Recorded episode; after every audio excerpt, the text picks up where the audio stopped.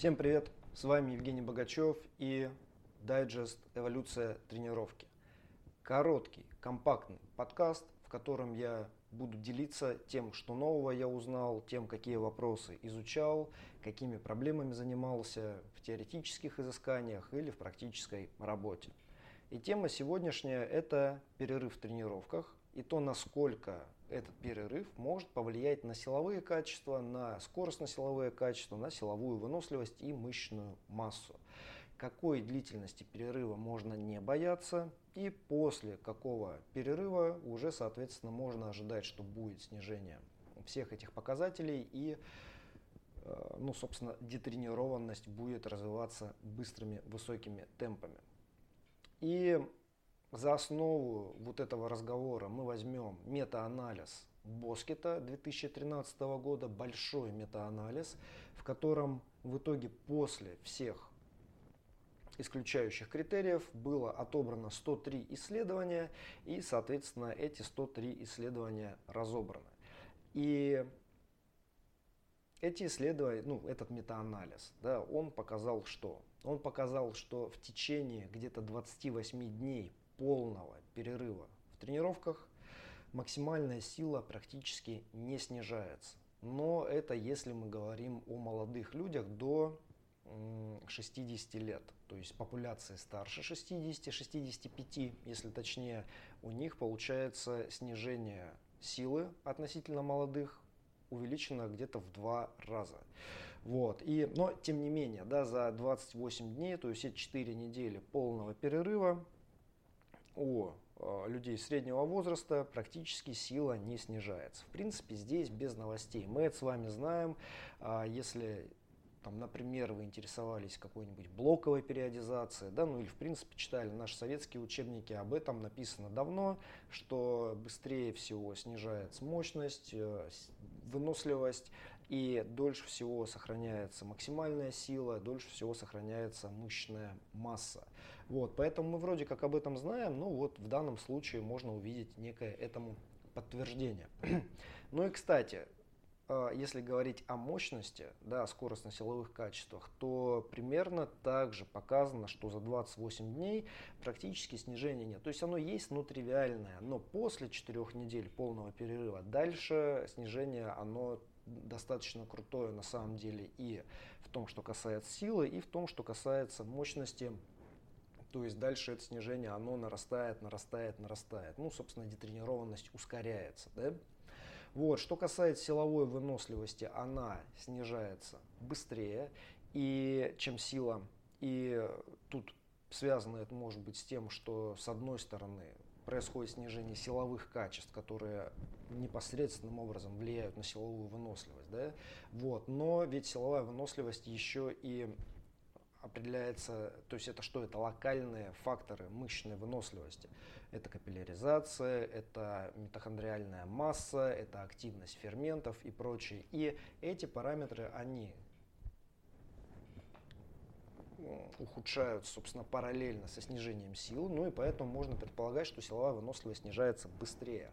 Вот. Но у меня на очереди на самом деле двойное исследование относительно темпов детренированности в выносливости. И когда я его прочитаю, посмотрю, я ну, поделюсь тем, что я там увидел.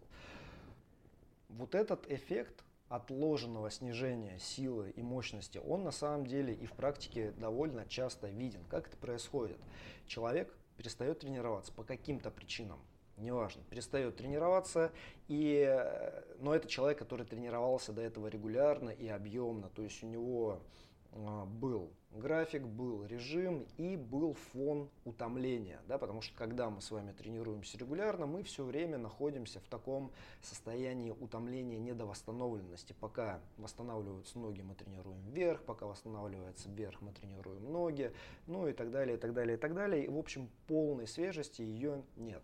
Так вот, как это часто бывает, но не то чтобы часто, но я видел не раз и не два такие ситуации и на себе испытывал. По каким-то причинам ты перестаешь тренироваться, может быть слишком много работы, может быть какая-то поездка, может быть что-то еще, но важно это должна быть не болезнь. То есть это какие-то причины, при которых твоя, твое самочувствие не ухудшается. И проходит там пара-тройка недель, к примеру, ты дорываешься до тренировок и внезапно устанавливаешь личный рекорд, хотя думая, что вроде как, ну нет, я же ничего не делал, и э, там, откуда взяться силам, но это может быть рекорд и в скоростно-силовом движении, в каком-нибудь рывке штанги или в толчке штанги, это может быть рекорд и в силовом движении. И это может у некоторых через пару недель происходит, а у некоторых, ну, буквально там через 3-4 недели. Я видел и такие примеры, и люди всегда удивляются, и дальше они говорят, ну вот, смотри, я не тренируюсь, да, и даже лучше сейчас, вот они личные рекорды и прочее. Вот, но, естественно, это долго не длится. Если человек не начинает нормально тренироваться, то у него кондиции, естественно, падают, и эти показатели падают, но это происходит неминуемо. Что касается мышечной массы, здесь данные разнятся и есть много разных исследований, которые, в общем, ну смотрите, вот есть одно исследование, где 20 недель тренировались, и потом 30 недель было полного покоя. То есть 20 недель это 5 месяцев тренировок, и потом 7,5 месяцев отсутствия тренировок.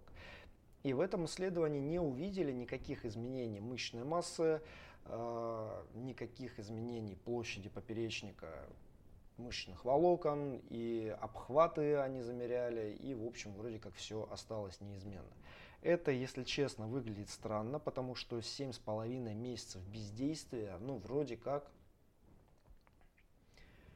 с точки зрения физиологии, с точки зрения биологии, да, нет смысла организму носить на себе много мышечной массы, которая биологически активна, она требует энергии, и смысла ее поддерживать вроде как нет. То есть поддерживающий объем какой-то должен быть для того, чтобы вот, вот это дело не падало. Поэтому к этому исследованию есть вопросы по тому, как измеряли обхваты и прочее. И ну вот как бы есть вот такое что-то. Не знаю, верить ему или нет, я склонен к тому, чтобы очень скептически на него посмотреть.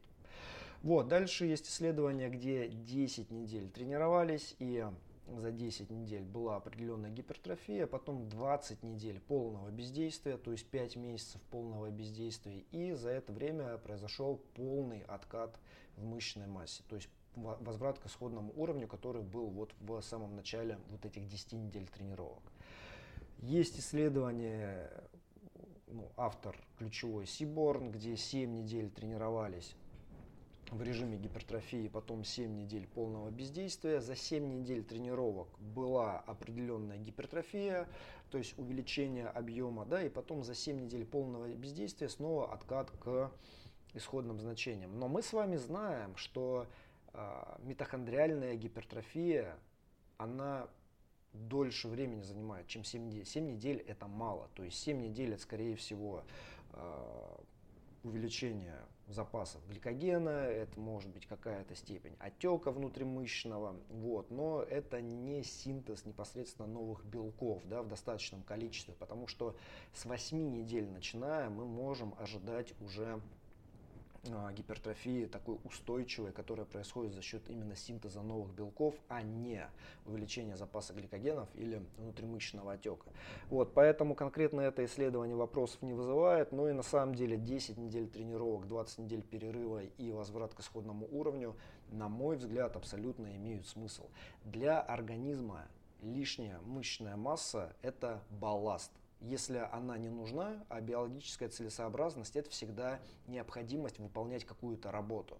То есть если нужно выполнять тяжелую работу, при которой в мышцах возникает механическое напряжение, тогда запускается синтез белков, соответственно, больше мышечная масса, которая вот должна работать. Ее нужно обслуживать, ее нужно ресинтезировать, это повышает и потребление кислорода, сердцу нужно качать сильнее, крови нужно больше, короче, много возни для организма.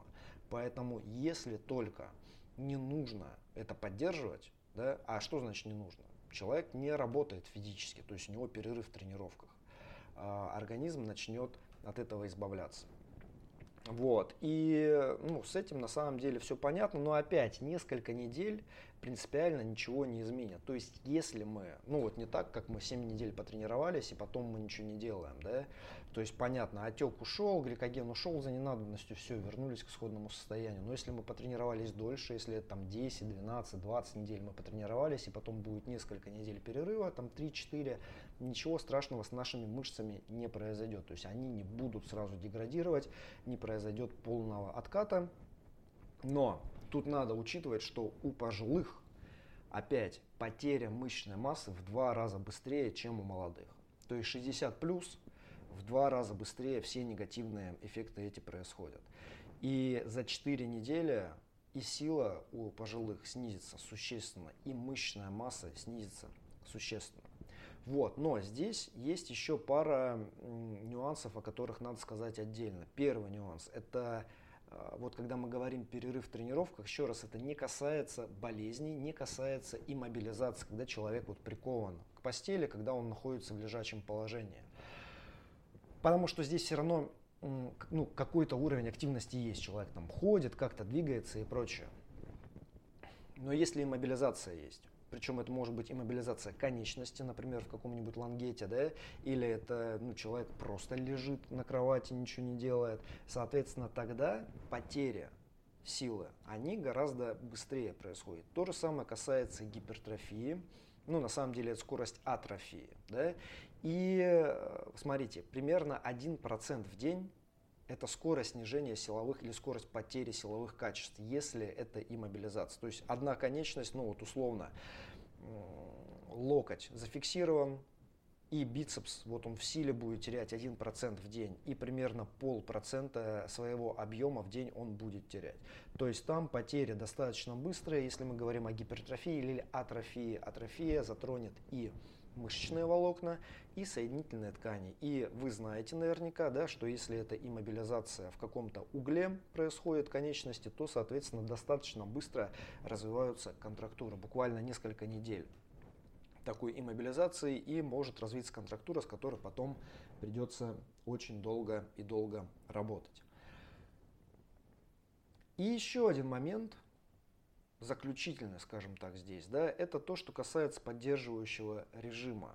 Вот сколько нужно делать работы, чтобы силовые качества не падали и мышечная масса не уходила. И есть интересное исследование, автор Бикел 2011 э, года, который, значит, замерял силу в разгибании голени, ну то есть сила квадрицепса по сути, да, односуставная, то есть это было что-то типа биодекса. Вот. И, естественно, не в тренажере, а одноповторный максимум. И протокол был следующий. 16 недель тренировок и потом 32 недели или полного перерыва, или сниженного объема. И это исследование показало, что у категории в возрасте в среднем 20-35 лет им достаточно было выполнять одну девятую, примерно в среднем, одну девятую объема, который они выполняли вот в течение 16 недель. И вот этого, то есть это 9%. Ну, 9-10, грубо, процентов, давайте так, да, примерно 9-10 процентов того, что они раньше выполняли, им оказалось достаточно для того, чтобы в течение 8 недель вот, этот, э, вот эти 10% выполнять и не потерять в силе и не потерять в мышечной массе. Ну, то есть, грубо, если человек, например, вот 10 подходов в неделю выполнял на мышечную группу, там, в гипертрофийном силовом режиме, да, 10 подходов в неделю, то в, поддержив... поддерживающем режиме он выполнял один подход в неделю. И вот оказалось достаточно. Но что касается пожилых, эта категория в данном случае была от 60 до 75 лет. Им потребовалось примерно одна треть объема вот того, который был раньше, для того, чтобы поддерживать силу, но снижение мышечной массы все равно происходило. То есть примерно 30% у пожилых, примерно 10% у молодых. И ну, это то, что можно взять за некий ориентир. А о чем он нам говорит? Он нам говорит о том, что даже если, то есть вот, например, человек вынужден по каким-то причинам, вынужден не тренироваться То есть это не собственное его решение, это вот ну, какие-то форс-мажорные обстоятельства. И даже если раз в неделю он будет попадать в зал, или даже не будет попадать в зал, но будет выполнять какие-то упражнения собственным весом тела, там могут быть сложности в силовом режиме для ног, да, вот. Ну и тем не менее можно придумать что-то унилатеральное, можно поиграть со скоростью, скоростью нарастания силы и прочее. Вот. И в этом случае но можно ожидать, что за несколько недель вот такого простоя ничего страшного силой с мощностью не произойдет. Может произойти отдельно, мы поговорим про выносливость, потому что то, что касается митохондриальной массы, то, что касается капилляров, там отдельная история, то, что касается активности ферментов, да, и прочее, отдельная история. Вот, но здесь, здесь можно не переживать. Если вдруг не получается несколько недель потренироваться, можно рассматривать это как некую такую вынужденную разгрузку. И если раз в неделю хотя бы, да, делать что-то в таком поддерживающем режиме, ну, и тем более ничего страшного не произойдет. Естественно, отдельно нужно говорить о том, когда человек возвращается к тренировкам, от какого, от каких показателей считать, да, вот эти, ну, что считать за одноповторный максимум, какие проценты себе брать и прочее. И там надо учитывать, что вот это бездействие, несмотря на то, что мощность не упадет, сила не упадет, толерантность мышц к нагрузке, она снизится. И таким людям вот после перерыва всегда возвращаться к тренировкам нужно очень-очень аккуратно, потому что риск того, что после тренировочная мышечная боль существенно будет высок, риск того, что можно там с чрезмерным энтузиазмом поломаться высок. Поэтому возврат к тренировкам после перерыва – это, по сути, отдельная тема, о которой мы как-нибудь обязательно отдельно поговорим. Вот, у меня, по крайней мере, в пометочках, э, в заметках эта тема стоит, я ее разберу и с вами поделюсь. Ну и давайте подведем итог пока что. Значит, в течение четырех недель можно не бояться существенного снижения силы, мощности э, и мышечной массы. Если получается делать, вот вы достаточно молодой человек, хотя бы 10% от вашего привычного объема, этого должно хватить для того, чтобы вот, вот эти недели вас поддержать. Если это пожилой человек, то дегенеративные вот эти процессы атрофические, они будут ускорены, да, примерно в два раза, соответственно, нет данных, вот там через две недели начинает снижение или нет, нет таких данных. Ну, можно считать вот примерно там за две недели, например, да, лага, в течение которого можно ничего не бояться, и потом, если перерыв затягивается, то, соответственно, там снижение силы, снижение мышечной массы начнет ускоряться. А, на этом на сегодня все. Я надеюсь, что для вас это было интересно и в чем-то познавательно, и в чем-то полезно. До новых встреч. Всем спасибо и пока.